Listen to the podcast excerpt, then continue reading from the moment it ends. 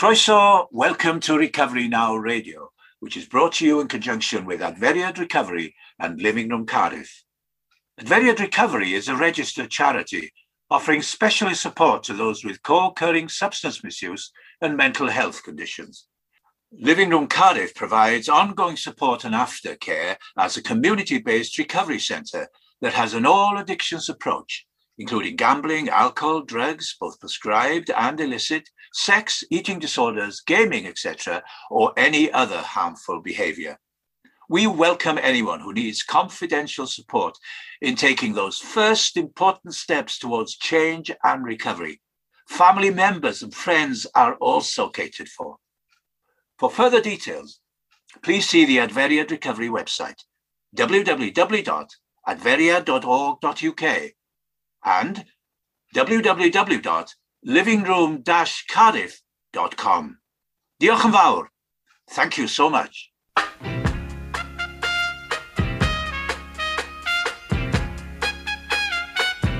You can get it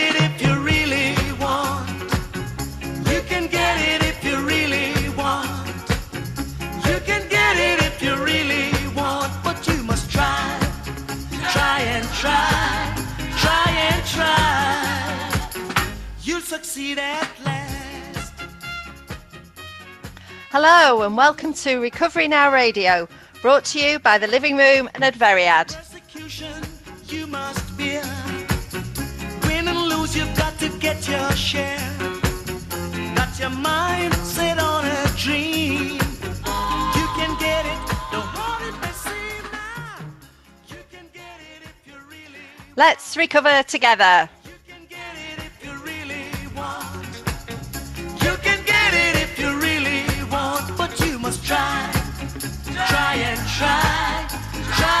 try. You'll succeed at last. I know it. Well, welcome everybody to Recovery Now Radio. Um, I'm Julie, your presenter, and today's guest is Dean. Hi, Dean. Hi, Julie. Thanks for having me on. That's a pleasure. Thank you for coming and uh, giving us some time. And uh, you've come in today to talk about your gambling addiction and your recovery. Um, Yeah. And uh, you know you've chosen some belting songs as well. So thank, thanks, thanks ever so much for doing that. Uh, really appreciate your time. Um, so Dean, um, we'll kick off in the usual way. I think um, we'll listen to your first piece of music, um, and you've chosen "War of My Life" by John Mayer. Um, do you want to tell us a little bit about why you've chosen that track? Yeah. Um, well, I'm a big John Mayer fan. I'm probably the only male John Mayer fan in the uh, in the world because I've been to his concerts, mainly uh, groupies and girls that are there, or, or people that got, love. Uh, uh, uh, he's a musician and a songwriter, but just I remember playing this song quite a lot when I smashed myself to pieces in the uh, in gambling. Going back in the cab, I had his albums, and there's probably just one that represents. It is a bit of a battle, you know. War of my life is a you know the the battle of gambling. So that's really I'll pick that out. Um, yeah, I just and I'm just a big fan of John Mayer as well. So Sure, we'll that's it, it really. Thank It you. says it in the title. Brilliant.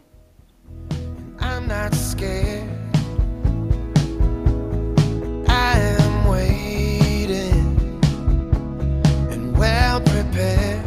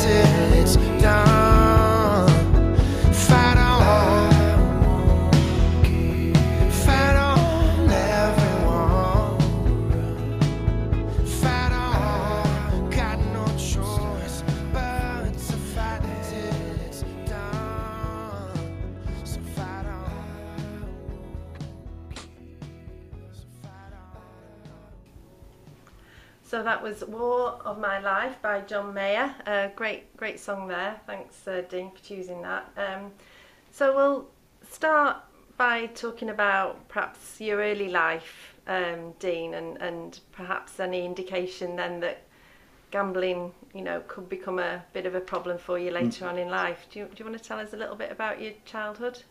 Yeah, I um, I had pretty, I had a pretty, I would say, a standard and a, and a good, good, good upbringing. Um, uh, uh, with my mum and dad and my brother. Um, yeah, no, no potential, no, no breakups, no, no ma- major trauma of, of, of any sort.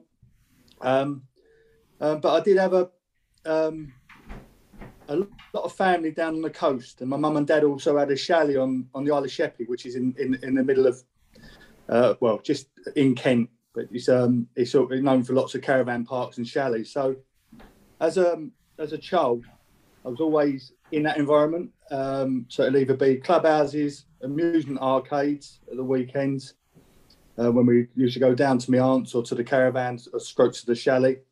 And but my mum, my dad, my nan, my granddad, uh, my aunt and uncle used to sit around at a table and play cards as well. Quite often Kaluki.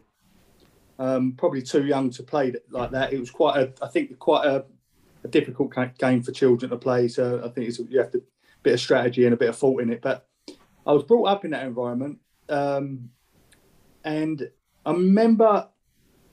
I know that I know I was between five and seven because my mum and dad sold the chalet at uh, about 1982. But um, I remember being drawn to fruit machines or anything that paid out money more than Space Invaders or I don't, don't remember the Formula One stimulation cars. All the other kids, young kids, would be computer games, and I was always drawn to the the fruit machines. Now I wouldn't say I was um, addicted to fruit machines at five, six, and seven, but I was certainly drawn to them. Um, and I remember at one stage, and I say my mum and dad sold the chalet 1982, so it would have before that that I won. I vividly remember winning 33 pound as a maybe a six six year old kid, and trying and pressing gamble. And all the other kids were standing around the fruit machine going, he's, he's won 33 quid. He's won. Like, my mum and dad ran over and pressed collect, and they collected it on 27 pound. So I vividly remember going to the. Uh, they used to have a place called Leysdown Market, and so I remember spending that 27 pound on a, I think a, a, a dodgy uh, Sergio Tacchini sort of tracksuit, you know, like the the old um, the old the 80s sort of a style tracksuit. So um, so I definitely re- remember remember being drawn to fruit machines as a kid, and That thrill of the win, really. yeah, Yeah. yeah, maybe the lights, the flashing lights, Yeah. the sound of the money coming out the bottom. Then me, me so my aunt lived near Mark between Margate and Broadstairs. So um, Nan, Mum, and Aunt would always go bingo. Obviously, I'd always go with them. But I wasn't interested in bingo. I'd just want to go into the the fruit machine, uh, into the arcade. And I mean, at the time, back in the eighties, there was no real. Um, there was no like no one really sort of looking at your age. They, you could just get away with it. I suppose the same as buying cigarettes and drink. It was a bit more free. No one really were worried about any fines. So again, um, as I got a bit older, I was always in Broadstairs and Margate on weekends or, or summer holidays, and it was fruit machines again. So it was. Um, but I, I remember as a kid that really got drawn to. There was a horse racing machine where you I think there was six horses lined out, and you put a 10p in. The first horse, red horse, was if it come first, you win 10p back. Oh, Number blue, number two would have been 20p back. But the mauve one or the the vi- um, the pinky violet would give you a pound back, and I always bet on that. I don't know if you remember they used to bob along, and um, yeah, so I was I was drawn to that as a kid. As like that would the, the machine would have been like that to my nose, and I would have seen the horses bobbling along. Um, so, and a bit like Donkey Derby, I was, I was drawn to that. I, I enjoyed the, the horses nodding along. I don't remember you throw the balls up and the horses nod along. So it was anything to do with prizes and money that maybe give me a little bit of a kick, even as a, as I say, um, go back when I won that thirty-three pound, I would have been six years of age. But then through my t- junior years up to teenage, it would have been, it would have been the same. But uh, again, I wouldn't, I weren't addicted then. But I just know that I was gravitated towards fruit machines and the lights and anything that involved winning money rather than playing Space Invaders or a- a- Yeah. any other action game, you know, that was it was computer uh, based. So yeah, so early doors, I look back and go, yeah, I was definitely uh, drawn to it, you know. drawn to it at that yeah, Yeah, that age, yeah, then- yeah, yeah. Okay. Yeah. Well, that's great. Well, we'll we'll stop there for a minute, um, and we're, we're going to talk as well um, because you are you are a London cabbie, aren't you? I'm a London cabbie, yeah, Yeah. 21 years. It's probably the worst job to be a, a compulsive gambler with, you know, because it's just got the freedom to, to Yeah, run in and out of the cab. Yeah, I used to pick three or four fares up, yeah, get 40, 50 pound, run back in the betting shop, lose my money, go back out, pick some more customers up, end up in another betting shop, North London, do four or five jobs, and that, that it was just the same every day. wow. If it wasn't, if it, yeah, if it, yeah, if it wasn't uh, getting fares, it was credit cards and loans. You know, getting loans out to, to find, fund my gambling. So um, yeah, I'm a London cab driver by trade. I look back, it probably not the best, not the best trade to be a, a compulsive gambler because of the freedom. But Oh, Yeah. okay. yeah, We'll, we'll talk about that in a minute. So we'll listen to your next track. So um, you've chosen um, "Man in the Mirror" by Michael Jackson. So tell us about that one. Yeah, uh, well, I, I think just in recovery, um, what I've learned, I've in and out of recovery and relapsed so many times. Work this time round, like the last four and a half years, I've got myself a, a sponsor, stroke mentor, um, and a lot of doing a lot of digging, soul searching, self reflection, self development, and you can't lie from yourself. You can't hide from yourself. You you know you can't lie when you're writing them answers if you're doing written work. So it's pretty clear. You know, look at you've got to look in the mirror at yourself. Um, and then at the end of it, be happy with the person you look at in the mirror, you know, with the person you, you are now. So um, yeah, just just says it in the title again, really. Yeah, brilliant song. Listen to it now. Not enough to eat. Who am I to be blind, pretending not to see their need? A son's disregard, a broken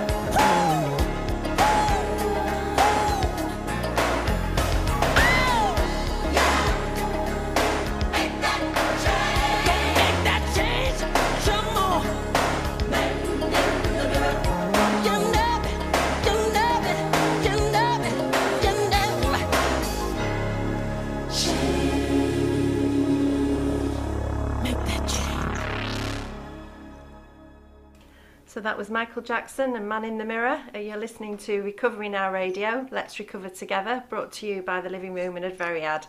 Uh, today we're talking to Dean um, about his gambling addiction and his recovery. So we were talking there a little bit about, you know, having the ideal job as a, a cabbie dri- driver around London and you're in this cycle of earning cash and just going straight straight off to, to gamble it. So so the consequences quite early on were, were quite big then, were they for you, you know, financially and emotionally? Yeah, um, I become a cab driver tw- in 2000. Um, but just about a year before that, I'd had my first ever big win. So the story is how I got into it is like I, I, I had a big win with my, my surname's Frost, and I backed a horse called a Touch of Frost. I see it in the newspaper out the out the corner of my eye. Probably the worst thing I ever did.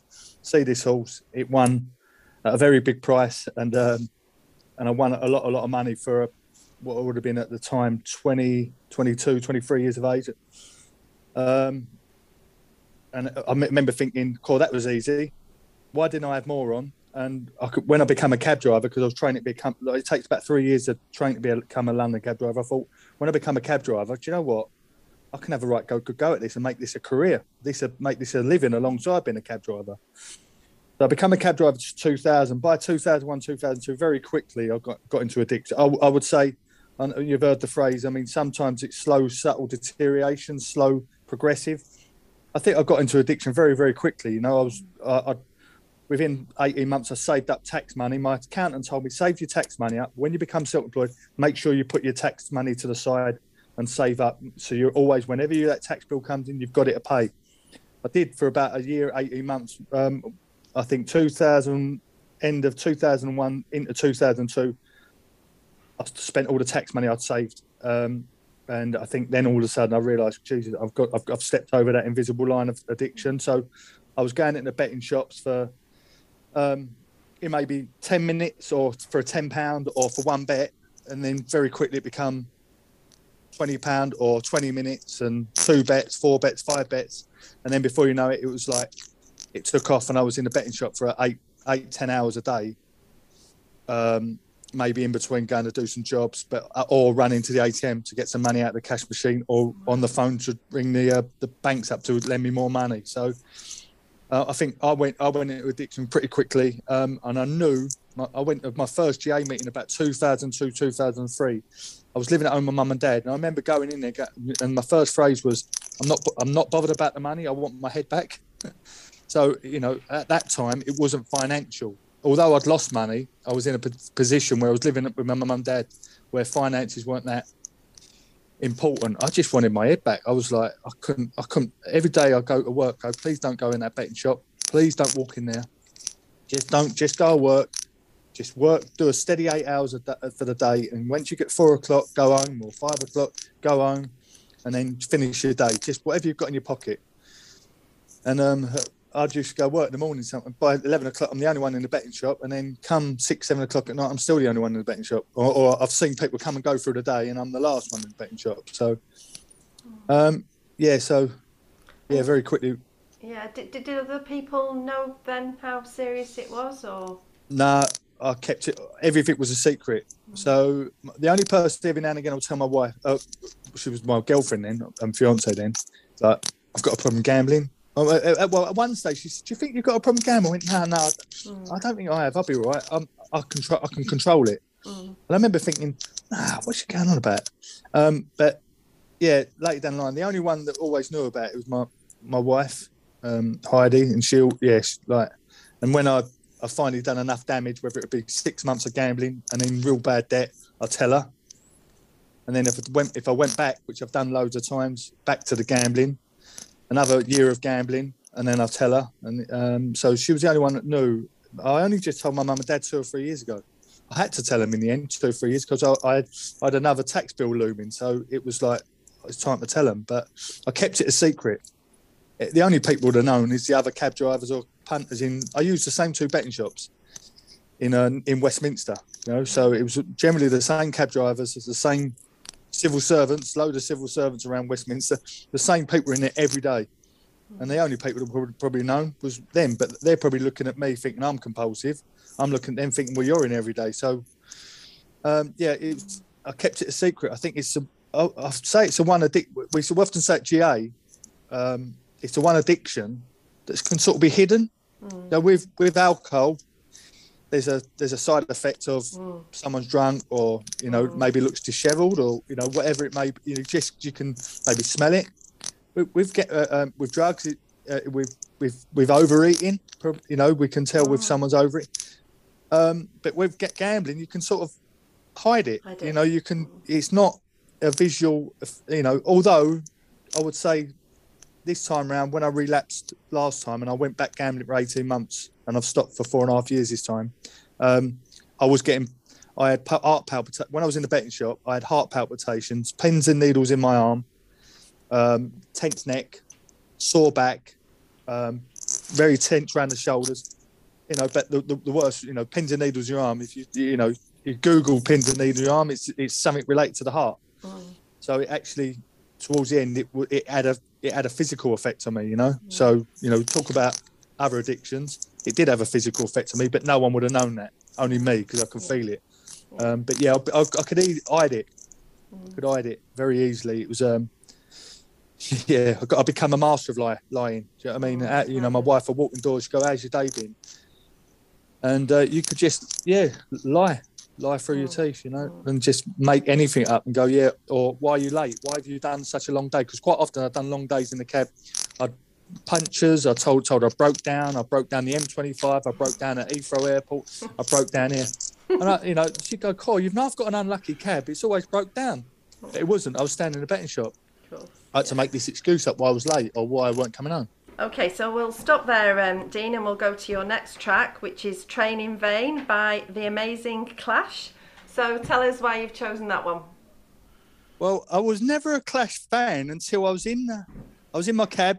I was working on a bank holiday Sunday. So vividly remember this, going across Ealing Common, and it come on Absolute Radio. They was doing some great hits, or uh, I can't remember. What, and I had to, I had to. Go, I actually thought it was a modern song. That's it. I actually thought it was a modern song. So I see it was Clash, Train in Vain, 1979. I just, I just, I think it's uplifting. I, I, I go to the gym, I can work out to it, but also it's a, bit- a bit about um, getting his, the getting the girl. He, he actually in this song he doesn't get the girl, but I'm very fortunate. I, I kept my wife. I mean, now she stood with me, so a bit of a, bit of a reverse of the story of the song. But um, yeah, just like the upbeat song of it, it, it motivates me and. Uh, yeah, training vain. I suppose we've got to train a little bit when we're in recovery as well. So train, retraining our brain. So that's Brilliant. it. Brilliant message. Yeah.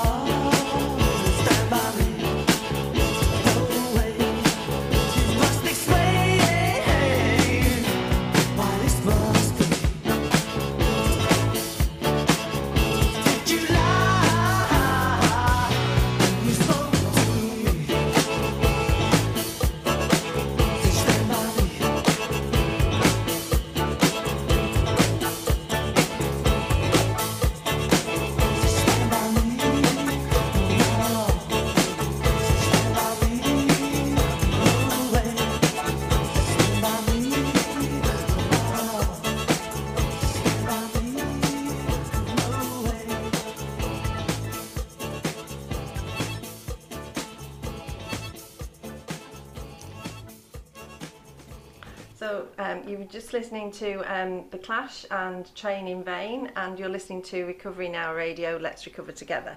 So Dean, that was a great choice of music there. So we are just sort of starting to talk a little bit about you realising how the gambling was starting to affect your life big time. So do you want to pick up uh, about the journey then? You, you've mentioned about going to Gamblers Anonymous, getting some support there. I know reading your bio, your um, recovery hasn't been straightforward. Um, so do you just want to start telling us how that sort of Yeah, progressed? so I, I, I remember, say, I, I think vaguely, I, you know, when you're in addiction, sometimes you lose track of time of um of your, your timeline. It just it rolls into one. It's like you're on this. Ha- I, I like I call addiction being like being on a hamster wheel, and just um, I can't always remember the recollect the exact dates, but you know, come come 2002, 2003, I go. I, I- know that I've, I've I've had enough of gambling already. Um, I'm losing far more money than I can afford. It's becoming painful, and um,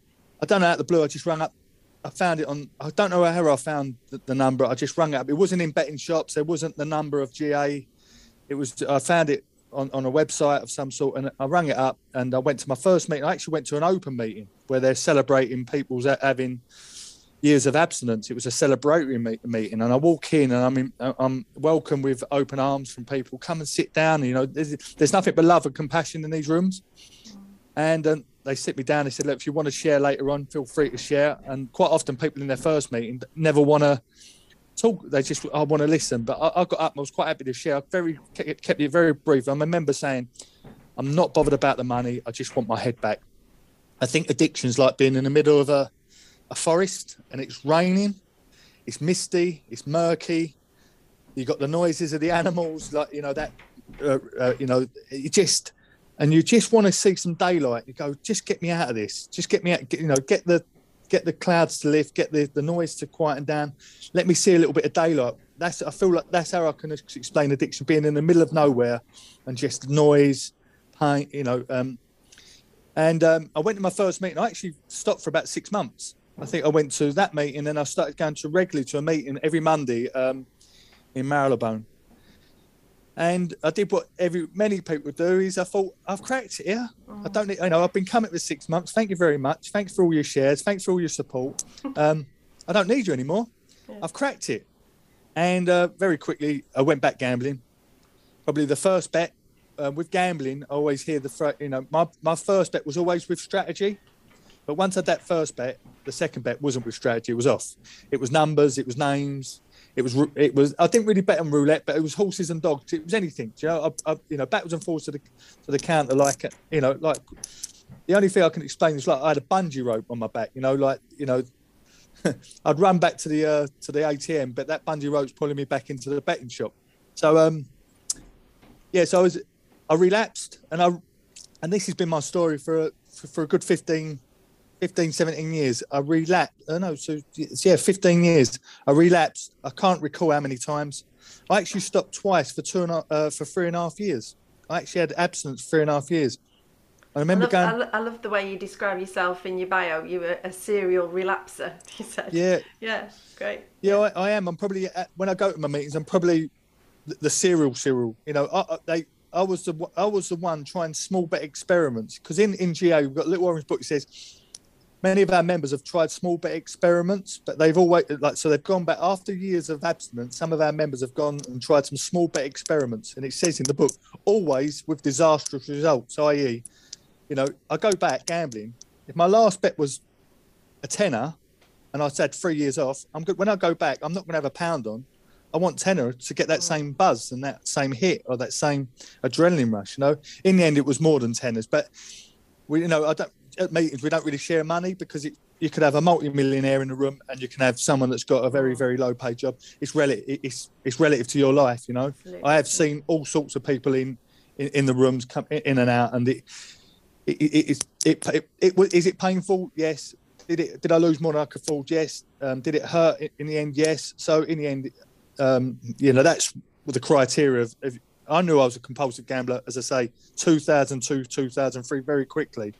but I just had to keep going back for these small little uh, trials. You know, like I was the, the scientist trying it out, saying this time around it'd be a little bit different. And when I went back, it was no different. It was like I'd never left that bet. Three and a half years of not betting and being at betting shop. I remember thinking, it's not. I've never been away.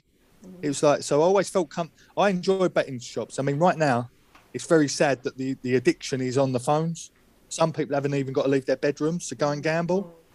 You know, you could lay in your bed, and, and you know, like there's a phrase in GA. We go, a click of the mouse, you can lose your house. You know, and, and you go, mm. if you really think break that down, you go, that's that's like someone with a press of a button, you could lose your house. You know, you know, I mean, you know, the anonymous programs don't like getting the political side, but you know, you can't you can't not sort of go, this is not right. Do you know what I mean? Someone can sit in their home and just give their money away, everything they've ever worked for. But um, yeah, so I'm a serial relapser. Um, I relapsed so many times. I've, I've got all sorts of stories of the pain, the horror. Uh, you know, money burnt a hole in my pocket. Um, but in the end, I, I finally come to some sort of um, sense on uh, Wednesday, 12 o'clock, Wednesday, I think the 4th of, uh, 5th of April, 2017. I gambled very little. I had £34 and 92 pence in my bank account. I took £30 out. It lasted me about five minutes and I thought, I can't do this anymore. Uh, my, my story is I had two two big loans. I had a credit card. I rented my cab, and I was about ten to fifteen weeks in arrears on my cab. I mean, how the guy kept me kept me because he could have just can bring your cab back, but he knew that I've been with him for fifteen years, twenty years renting off him, so he knew I was good for my money eventually. So I had to come with up with a payment plan with him. And but I walked indoors. Where I'm sitting is this is exactly where I walked in, and my missus went, "Why are you back home from work already?" I went, "I've done it again." and um, that was it. Yeah, she went. I, and the first thing she went know was how much you done, how much you lost, what credit cards you, you know, what loans have you got. You know, not really about me, you, or the family. Just what loans, you, what what have you, what financial damage have you done to the family? I'm going to stop Um, you there. yeah, I'm going to stop go you there. We're going to play. I'm sorry to interrupt. That's right. I like, I'm absolutely gripped by the story, but I'm going to fit this music in. So, um, so the next song is "That's Life" by Frank Yeah. Sinatra. So, go on. Why this one? Uh, well, I love crooning. I was brought up on crooning. I used to go to work man's club with my dad. They'd have Frank Sinatra, Dean Martin in the background, Sammy Davis Jr., Bobby Darin. I was trying to think one, find one that was under three minutes or about three minutes, but this probably is quite a good one in terms of it talks about being up and down, over and out, which is pretty much addiction. You know, we've all had the ups, lows, uh, you know, mainly lows, the hits. Um, yeah, just just to say that's part, you know, part of get up and down is part of life. You know, just getting back on the, uh, going again, never giving up. So yeah, When I'm back on top, back on top in June, I said that's life. That's life. And as funny as it may seem, some people get their kicks stomping on a dream. But I don't let it, let it get me down. Cause this fine old world, it keeps spinning around. I've been a puppet, a pauper, a pirate, a poet, a pawn and a king. I've been up and down and over and out. And I know one thing. Each time I find myself flat on my face, I pick myself up and get back in the race. That's life. That's life. I tell you, I can't deny it. I thought of quitting, baby, but my heart just ain't gonna buy it. And if I didn't think it was worth one single try, I'd jump right on a big bird and then I'd fly. I've been a puppet, a pauper, a pirate, a poet, a pawn and a king. I've been up and down and over and out. And I know one thing. Each time I find myself laying flat on my face, I just pick myself up and get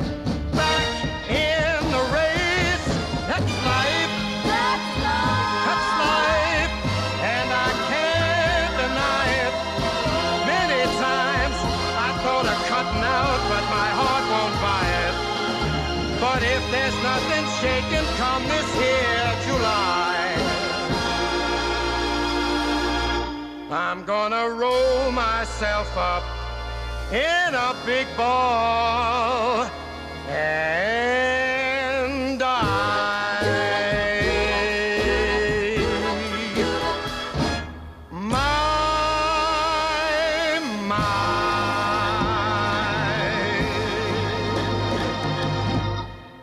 Wow, that was um, Frank Sinatra, and that's live. Gosh, what a song there!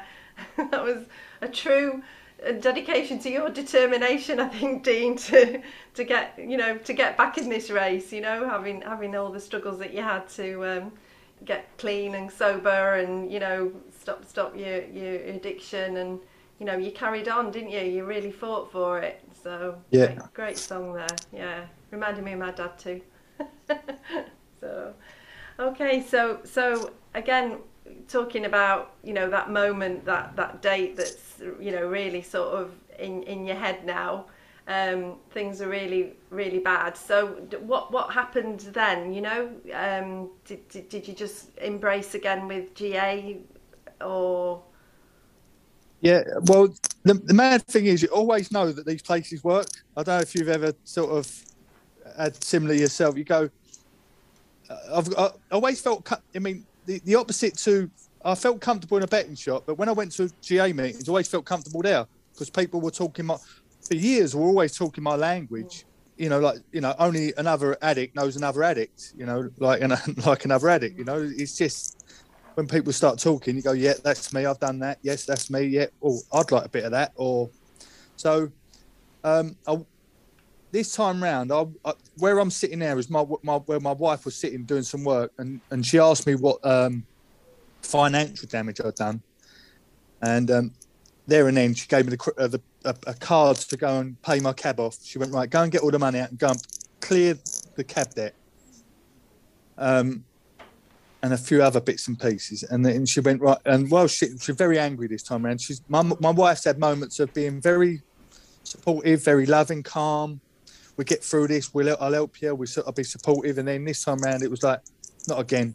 I can't live in this house not knowing whether money's going to be coming through the door. Uh, or you, you know, you're in a betting shop every, you know, every hour with our, while I'm at home with our daughter. So, um, my wife said, right, this time around, you- you're going to go back to GA meetings. She went, but you know, you can keep talking about your GA meetings, but you're going to have to do something different. She went, you're going to, you're going to go and see a CBT therapist. You're going to see a, a psychologist, um, psychotherapist, a counsellor, whatever it is. You're going to do something different. And, and just in the last few years before that, people had started working the recovery program properly with a sponsor in the meetings. GA is quite a young fellowship compared to AA oh. and some of the other. So there wasn't a, a, a, a massive amounts of talk. There was we read the twelve step recovery program, but mm. To be honest, I tell you what, people people used to read it, and I used to read it for fifteen years. And we used to look around and going, "Does anyone know what they're going on about here?" Like you know, like it was actually a recovery program that no one was really wor- working. We were just reading it. So luckily enough, we had people from other fellowships coming to GA and to, to sponsor people to get the to get the ball rolling. And so my wife basically said, "You're going to have to do something different." I said, "Look, I'm going to I'm going to go to a meeting tonight and tomorrow night, and I'm going to go and find someone. I know one or two people that I, I really like to to sponsor me." And take me through the recovery program. And luckily enough, the following night, I went to my Thursday night meeting in um, near Great Portland Street, near Regent Street, and I asked a guy to would he sponsor me. He went, "Yeah, that no problem." He said, "We'll speak in the morning, and then I'll give you um, I'll give you a couple of suggestions and bits and pieces and what to follow and what you- what you need to do next." So I rang up the following morning. He went, "Right, okay, tomorrow or, f- or the following day, went, I want you to meet at seven o'clock at Costa, West London. Like it was about fifty miles away, and I'm thinking, seven o'clock in the morning, I can't do that." I've got to get up at half four in the morning to beat all the traffic to get to get there. But I did do it, and the point of it was is if you're willing to do, if you're willing to go any lengths to gamble, you should be willing to go any lengths to, to stop gambling and put the hours in. It was the best thing I ever did. So um, rather than going down my route that my wife had said, counsellor or a therapist, because in my head I thought I can't afford a therapist. Five hundred pound to or for two hundred pound an hour. I used to hear these I'll go for a sponsor. Anyway, it was the best thing I ever did. Um, Um, he's still my sponsor today. Um, I went through the steps with him. It took me about nine months to go from step one through to twelve. Everyone's on a journey. It could take. It could. You could go for it quicker, and you could go for it longer. It could take some people two years, three years. But I think the aim is to get through people pretty quick and and and, and consistently. Um, so he took me through a recovery program. Um, some of the suggestions he said to me: start writing a gratitude list daily and send it to me. Ring me up every morning uh, at a certain time. Um, come to meetings, GA meetings, and give yourself some a position at the GA meetings. So I end up for a year. I made tea and coffee at my meetings. Now at the time, I I had some nights where I went, I can't be bothered to go there and make tea and coffee, but it made me go. Um, and it, you're giving something back. He said, by the sounds of it, you've been taken from these GA meetings, but you've never given anything back. And you go, yeah, probably you're right. You know, and that's quite painful to hear from someone. But if I'm honest, a bit like the man in the mirror, you've got to be honest and go, yeah, you're right. And you know, quite often when people tell you the truth, it hurts, but it hurts for a reason. You know, I, often say I've spoke a lot about pain in the last few months. Pain is for purpose. There's a reason we're given pain, and you know, it could be a painful com- comment from someone. And go, you, mm. you get, you've bloody told me the truth there, but the mm. truth hurts. You know, so mm. he said, you know, you sound like you've been taken from these meetings and given nothing back. And my whole th- um my outlook has changed. I now go back. I do go for me, but I go for the newcomer because the new oh, everyone was always there for me every time I relapsed. Every time I walked back in the GA room, there's probably the same five to ten people was still there, plus another twenty coming and going like myself, you know, or newcomers. So um, yeah, this time around I, I've done something totally different. I worked a program um, of recovery. It talks about having a gradual spiritual awakening. Mine wasn't quick. It was grad. It's a gradual. I'm always learning. I see it as um, one thing's putting the, addiction down. The next thing is changing. If I don't change, I'm going to go back. I, I now believe I'm going to go back to gambling if I don't change. So, what's the recovery program for me? Self development, self awareness. Gives me a bit of self awareness, bit of honesty. You know, bit of self honesty, and a, a bit of yeah. It's um, it's what I, base base my life life on, and my my my, view, my, my, my views and my, my outlook. I I see life through a different pair of glasses today than I did four and a half years ago. So the the common theme: why did I keep relapsing? I didn't add the recovery program to my meetings. I kept going to meetings and just taking. I needed to do a bit of work.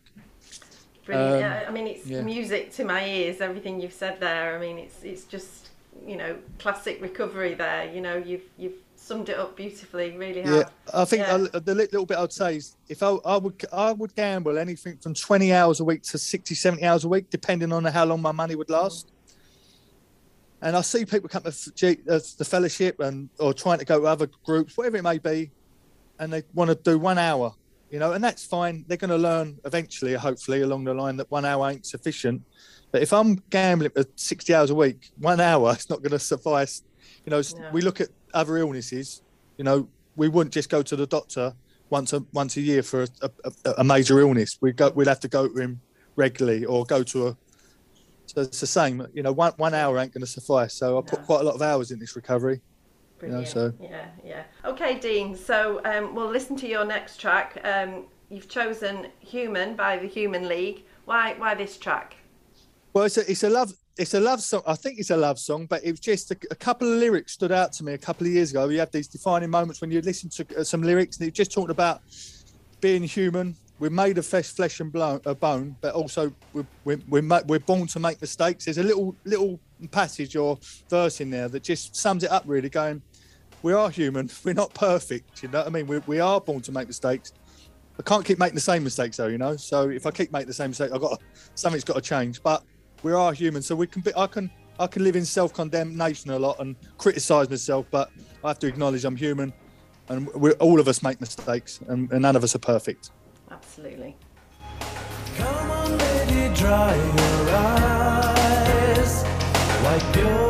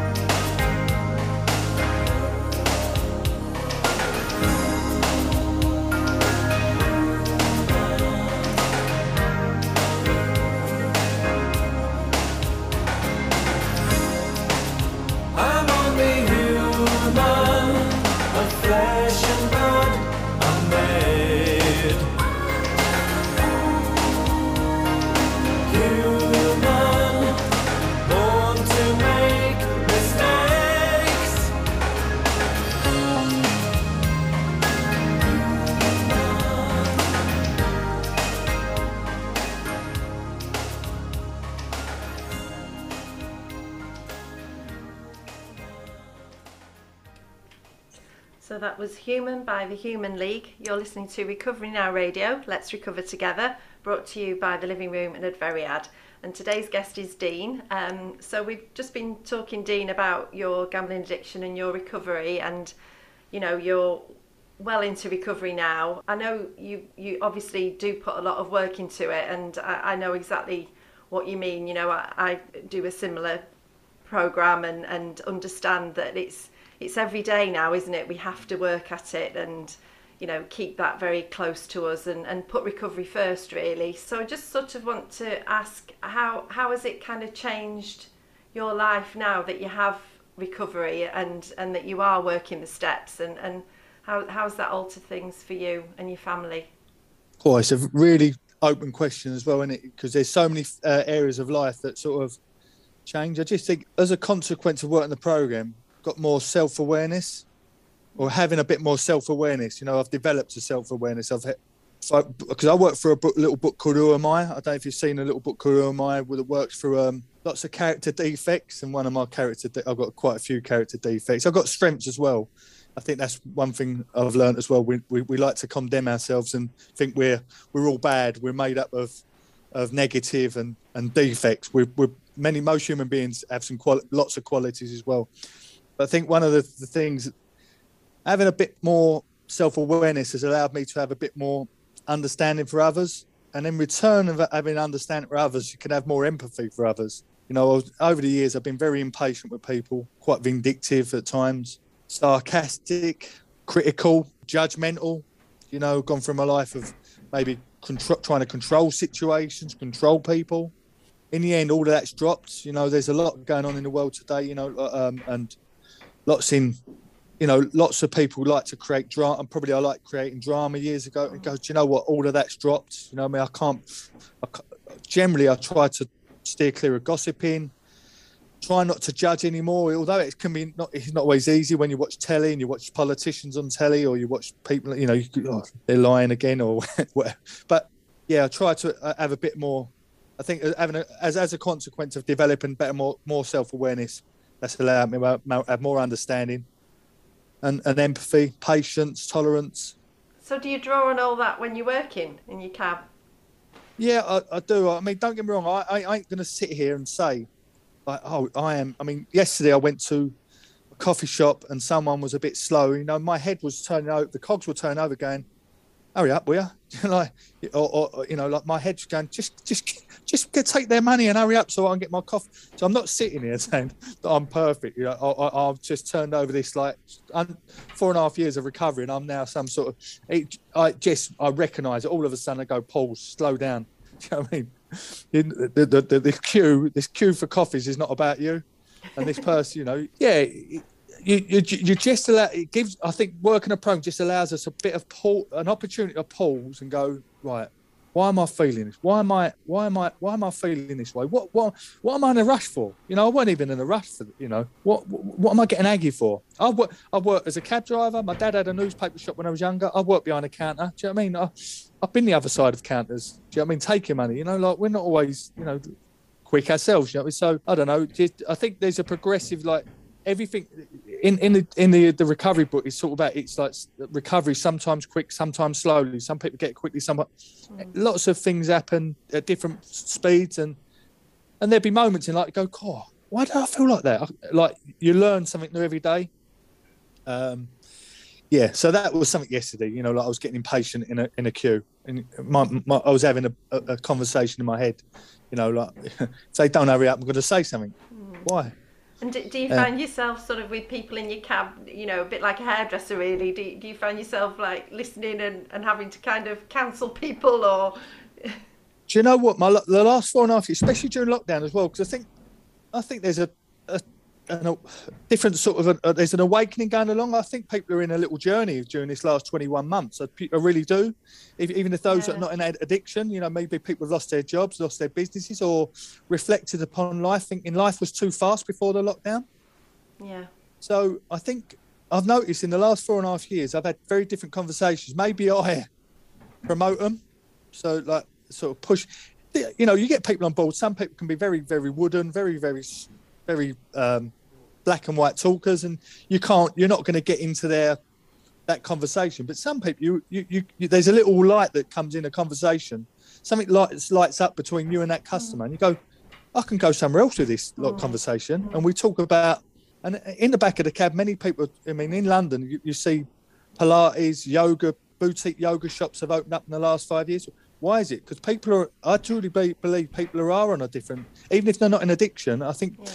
There's a bit of an awakening happening. People that realise that there's the human mind is more capable.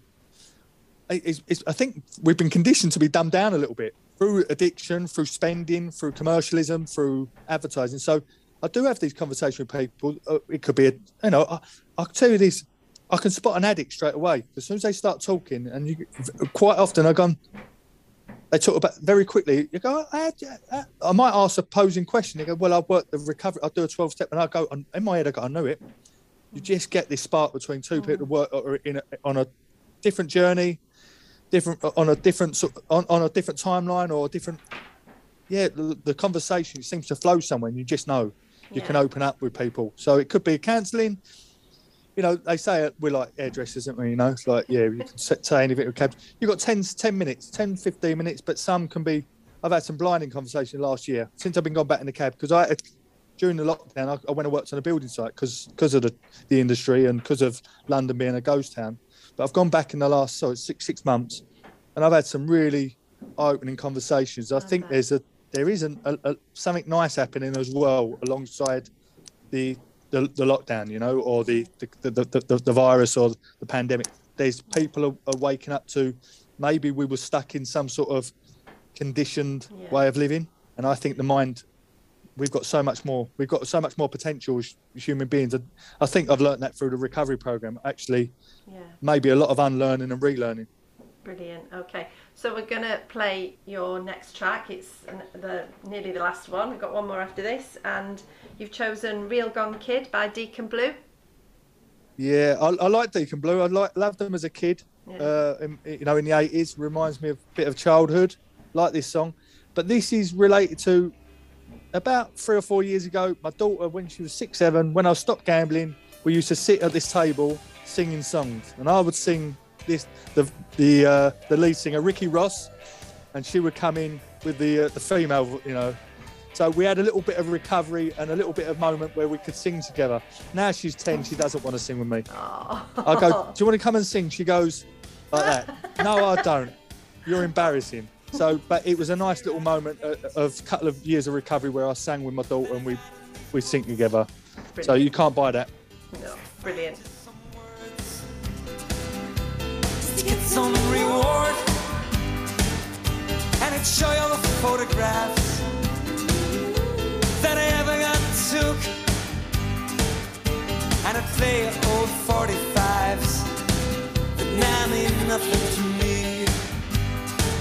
And you're a real gone kid. Maybe not, baby.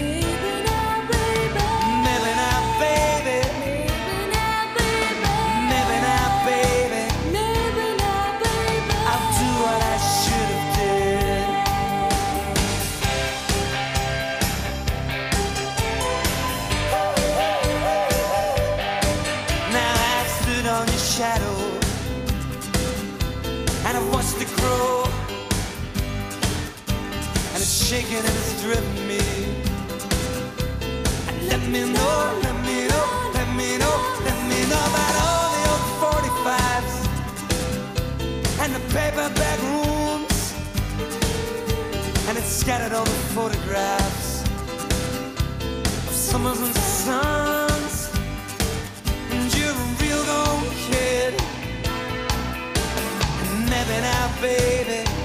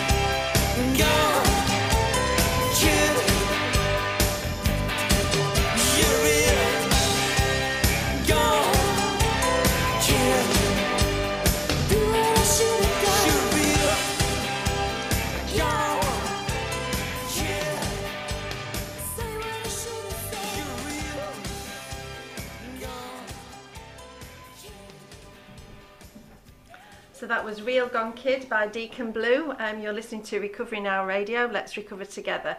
So sadly, Dean, we're sort of coming to the end of the interview. It's it's been an amazing interview. You, you're a great guy. Um, I read your bio and instantly knew I'd like you. And you know, hearing you talk so honestly and openly about everything is uh, it's just been great. And you're a real inspiration, you know, to to people that want to get recovery and. Uh, you know, it's it's just been lovely to hear your story, and I think really, I just wonder whether you've got a message for people that are perhaps very early on in recovery, or you know, just maybe just you know, just thinking about it, you know, contemplation or whatever. You know, what have you got a message that you could perhaps Yeah, I think people? yeah, don't make the same mistake that I made. He's just, um, yeah, I mean, I think I, I can never say, I, I try not to say to people, you've got to do this, you need to do that. I just say my experiences or what I've seen in others or what was suggested to me is, is this time around, my experiences is there's more, there's been more growth for me with working a, a recovery program.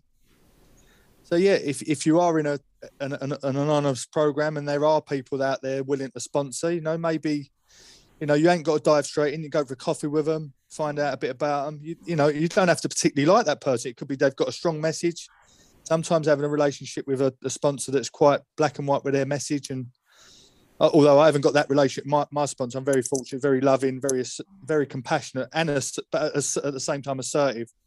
Um, yeah, d- don't hang around, try and hang around just doing one meeting and thinking one hour's enough. I think if whatever whatever addiction you're in, if you're willing to to spend a lot of hours in that addiction, then you might have to spend quite a few hours trying to get yourself out of that addiction. I think the phrase I've often said to myself is, you know, or I've heard in uh, in the meetings is, my desire to gamble was great, but my desire to stop gambling has got to be greater, Mm. and that might mean taking a bit of like a, putting a bit of effort into the recovery. So I, I just, you know, my experience is I, I spent 17 years in and out of the, the, the meetings, doing an hour here, hour there, foot half, foot half in, foot half out. Get right in there, go to meetings, be early there, offer to get, make tea or coffee or to put the chairs out or or just to take people's numbers and give them a call. Could be any any sort of service. You don't know you don't know what impact you're having on other people. And then at some stage later down the line, try and review and go, this is not just about it is about me because if I if I'm not in recovery, I can't give anything to my wife, my daughter. If I'm not in recovery, I can't support others that are coming through the doors. But yeah, view it that I'm not doing it. I think um, I've, I've read in this bit of recovery. I read a book called um, "Detoxing the Ego" by Stephen Sylvester. He's a cricket psychologist, psy- uh, psychotherapist.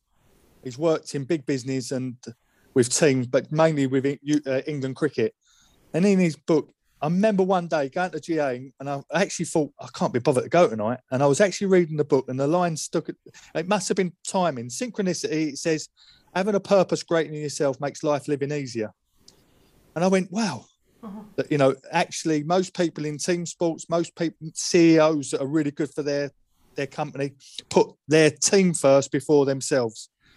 The footballer that puts the teammates before mm-hmm. him, you know what I mean? Or it's a greater than just him and his own. Mm. And that made sense to me. It was like the perfect moment because I was actually probably maybe have gone, I'm not going GA anymore. I can't be bothered. And I actually read that and gone, so yeah, also try and think about you're going for you, but you know, mate, I always I work for a charity at the moment called GAMFAM as well, and I'd say all the people on the on the group, try and stay in there. And your main, it's one of your main aims should be to be a mentor or support someone. Mm. So you've always, you know, you're you're helping someone because you've gone through it yourself. So Yeah, and we don't, Yeah. we don't have to do it on our own, do we? We're not No. alone. No. nah, so yeah, just yeah, just try, don't yeah. My message: is don't don't wait as long as I did to to work the program, and yeah, just see it as it worked for. Try and do it for others as well as yourself. You know, there's there's a there's a lot of recovery in that. I'll second that. Yeah. Brilliant. All right. Well, sadly, that, that we've got one more track, and um, that's it. So I've got I've got a few kind of thank yous to to say. So first of all, thank you, Dean, very much for coming in today. And um, like I say, you've been been a real inspiration, and uh, it's it's been a really good fun interview. So thank you for that. Some cracking music too. Took me back a bit. so. Um, yeah, I'd like to thank Recovery Now Radio um, to all the listeners. We're doing this to put the message out there, you know, that there is hope. Please carry on listening. We need your support. Please keep following us on Facebook. There's all sorts of posts going on there about things that we're doing. Um, we've got a couple of um, special programs going out. We've got the birthday show, which is going out live on the December the 3rd, which I think is a Friday. Is it a Friday? Yeah, good. Um, uh, so that's going out soon. So if you've got any dedications or you're celebrating one day sober, clean, whatever, you know, please let us know. We'd, we'd love to play you a song. Um, and we've also got a special Christmas show um, that we're going to pre-record that'll go out on Christmas Day because we know, you know, Christmas Day can be quite a lonely time for people. So, you know, our message is, you know, yes, we can recover and, you know, let's recover together. Okay, Dean, so we'll play your final track and um, you've chosen for that one New Lights by John Mayer. So why this one? I think this is a lockdown song. You know, while I was in lockdown, um, I'm, I've got a man crush on John Mayer anyway. So um, it's got a nice little vibe to it. It's the love song again. I just, me and mum, it helped me and my wife because we went through, I lost my job really through lockdown. My wife lost her job. We put this on every night, or, you know, just it's a feel good factor. She likes it, and I suppose it's dedicated to my wife really because how, how, how wives put or, or partners put up with people in addiction. Do you know what I mean? And still sta stand by some. You know, I hear some stories. I'm very fortunate. My wife stays with me, but stayed with me, but some don't. So, to my wife, to my daughter, and it's just a bit of a feel good song. And let's say new light, I suppose the opposite to uh, our old light. You know, like recoveries, yeah, takes us into a new light and a new way of living. So, yeah, to my wife. What a way to end the show. That's fantastic. Thank you, Dean